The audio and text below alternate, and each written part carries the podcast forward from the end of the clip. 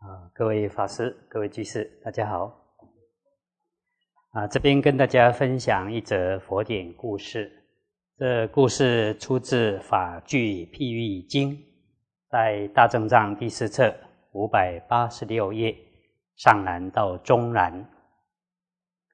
过去佛在舍卫国，当时城中有一位婆罗门，年纪将近八十岁了。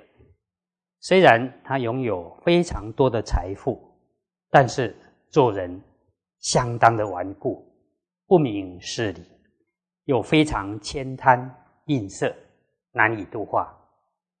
他不知道修行，又不累积福德，从来没想过生命无常，只知道拼命的建造好房舍，从前厅到后堂，还有。可以乘凉的平台，甚至有取暖的温室，东西厢房数十间，一切设备齐全，只剩下后堂前的遮阳台还没有完工。当时婆罗门都是亲自经营监督，指示各种事务。佛以道眼观察这位老翁。知道他的寿命活不过今天了，即将就要转生到后世去了。但是老翁自己却还不知道，仍旧忙忙碌碌，弄得身体消瘦、精疲力尽，心中也感受不到一点幸福，实在令人同情。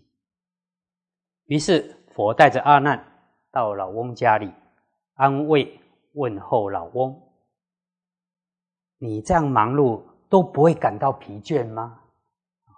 你现在建造这么多的房舍，到底是要做什么用呢？”老翁回答说：“前面的客厅用来接待客人，后面的堂舍我自己住，东西两边的厢房可以安顿我的儿子媳妇，还有库房。”可以囤放钱财，另外有房子安置仆人。夏天的话，我就到凉亭那边去；冬天的话，我就到温室去取暖。哦，这各方面考虑都非常周详啊。佛告诉老翁：“久闻你的大名，年高德少，我很早就想找你谈一谈。”现在我有一首重要的寄送，无论对活着或者是过世的人都非常有帮助。我想要送给你，不知道你能不能暂且放下身边的事物，坐下来跟我好好谈一谈呢？老王回答：“哦，不行不行，我现在太忙了啊，实在没有办法坐下来跟你谈。改天你再来好好聊吧。”不过呢，既然你说有重要的、简短的寄送，那不妨说说看吧。我就说了一段寄送，内容大概是这样的：愚人只是急切的追求，想要有小孩、有财产，即使有了儿子、财富，却还是汲汲营营，放不下心。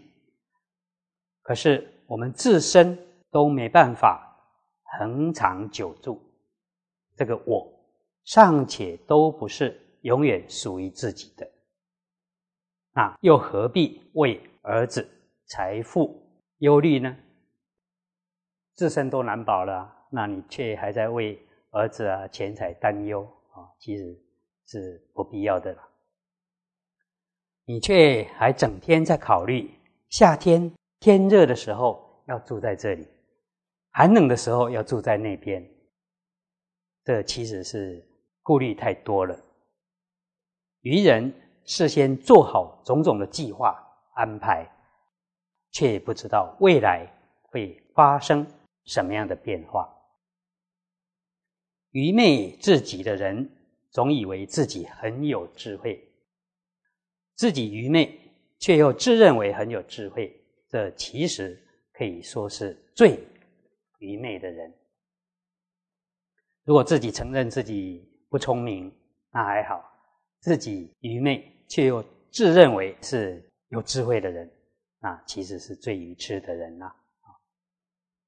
婆罗门听了以后就说：“这个句子是不错了，但是呢，我现在实在是太忙了，你改天再来啊，我们再好好讨论吧。”世尊没办法，只能同情的离开了。后来。老翁想要自己搬取建材的木条，没有想到这木条竟然就这样掉下来，砸到老翁的头，老翁就当场死亡了。家人痛哭流涕啊，惊动了四周的邻居。佛才离开不久，就发生这样的变故。佛到村子里头，地上泛至数十人。他们就请问佛：“您是从什么地方来的？”啊？”我就说：“我刚刚就是去这位老翁家，虽然我为他说法，老翁却不能相信接受佛的教诲，不知道生死无常，现在忽然过世，就要转生到后世去了。”世尊接着就对这几位犯智。再说一次前面所说过寄送的意义，范志们听了之后非常欢喜，当下就得见到正得出果。于是世尊又说了另一段寄送，意思大致如下：愚昧鲁钝的人亲近智者，就如同用葫芦所做的水瓢。来揣测食物的味道一样。以前的人啊，他用那个老熟的葫芦啊，那对半破开来做成勺子，可以用来舀羹汤啊。那这样的水瓢啊，即使在美味的羹汤中浸泡了很久啊，但是还是无法知道羹汤的滋味。同样的。愚昧鲁钝的人，即使长时间亲近有智慧的人，却始终无法亲尝妙法的滋味。一位开明通达事理的人，如果亲近智者，就好像用舌头亲自品尝味道一样，即使时间很短暂啊，也能够立刻知晓食物的滋味。同样的，开明通达事理的人，亲近智者，虽然只是短暂的熏习，也能够立刻了解佛道的要义。愚人的所作所为，为自己招来种种的祸患，只图一时痛快，任性的作恶，结果却为自己引来重大的灾祸。造作了不善的行为，而悔不当初啊！最后只能痛哭流涕、泪流满面。毕竟这些恶的果报，其实都是源自于过去恶业的熏习而来的。这时，梵志们再度听闻佛说这样的寄送，更加对佛升起敬信心，向佛顶礼。欢喜信受奉行啊！这个故事有几个值得我们反省的地方。我们反省自己是不是像这位老翁一样啊，一生忙忙碌碌，却忘了世间无常。毕竟计划赶不上变化，应该多花点时间、精神，好好精进，累积。足够的福德、智慧资粮才好。其次，就如一位通达事理的人，他亲近智者，有一个好的修学环境，即使时间不长，他也能够深入法味。就像说用舌头品尝味道一样，滋味如何，立刻知晓。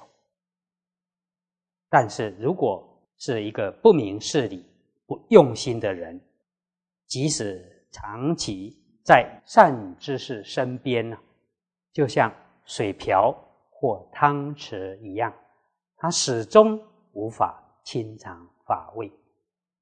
食物的味道如何？毕竟水瓢、汤匙是无法知道的。希望大家能够珍惜因缘，愿大家都能够清尝法味，般若味重重。啊，今天简单以这些跟大家共勉。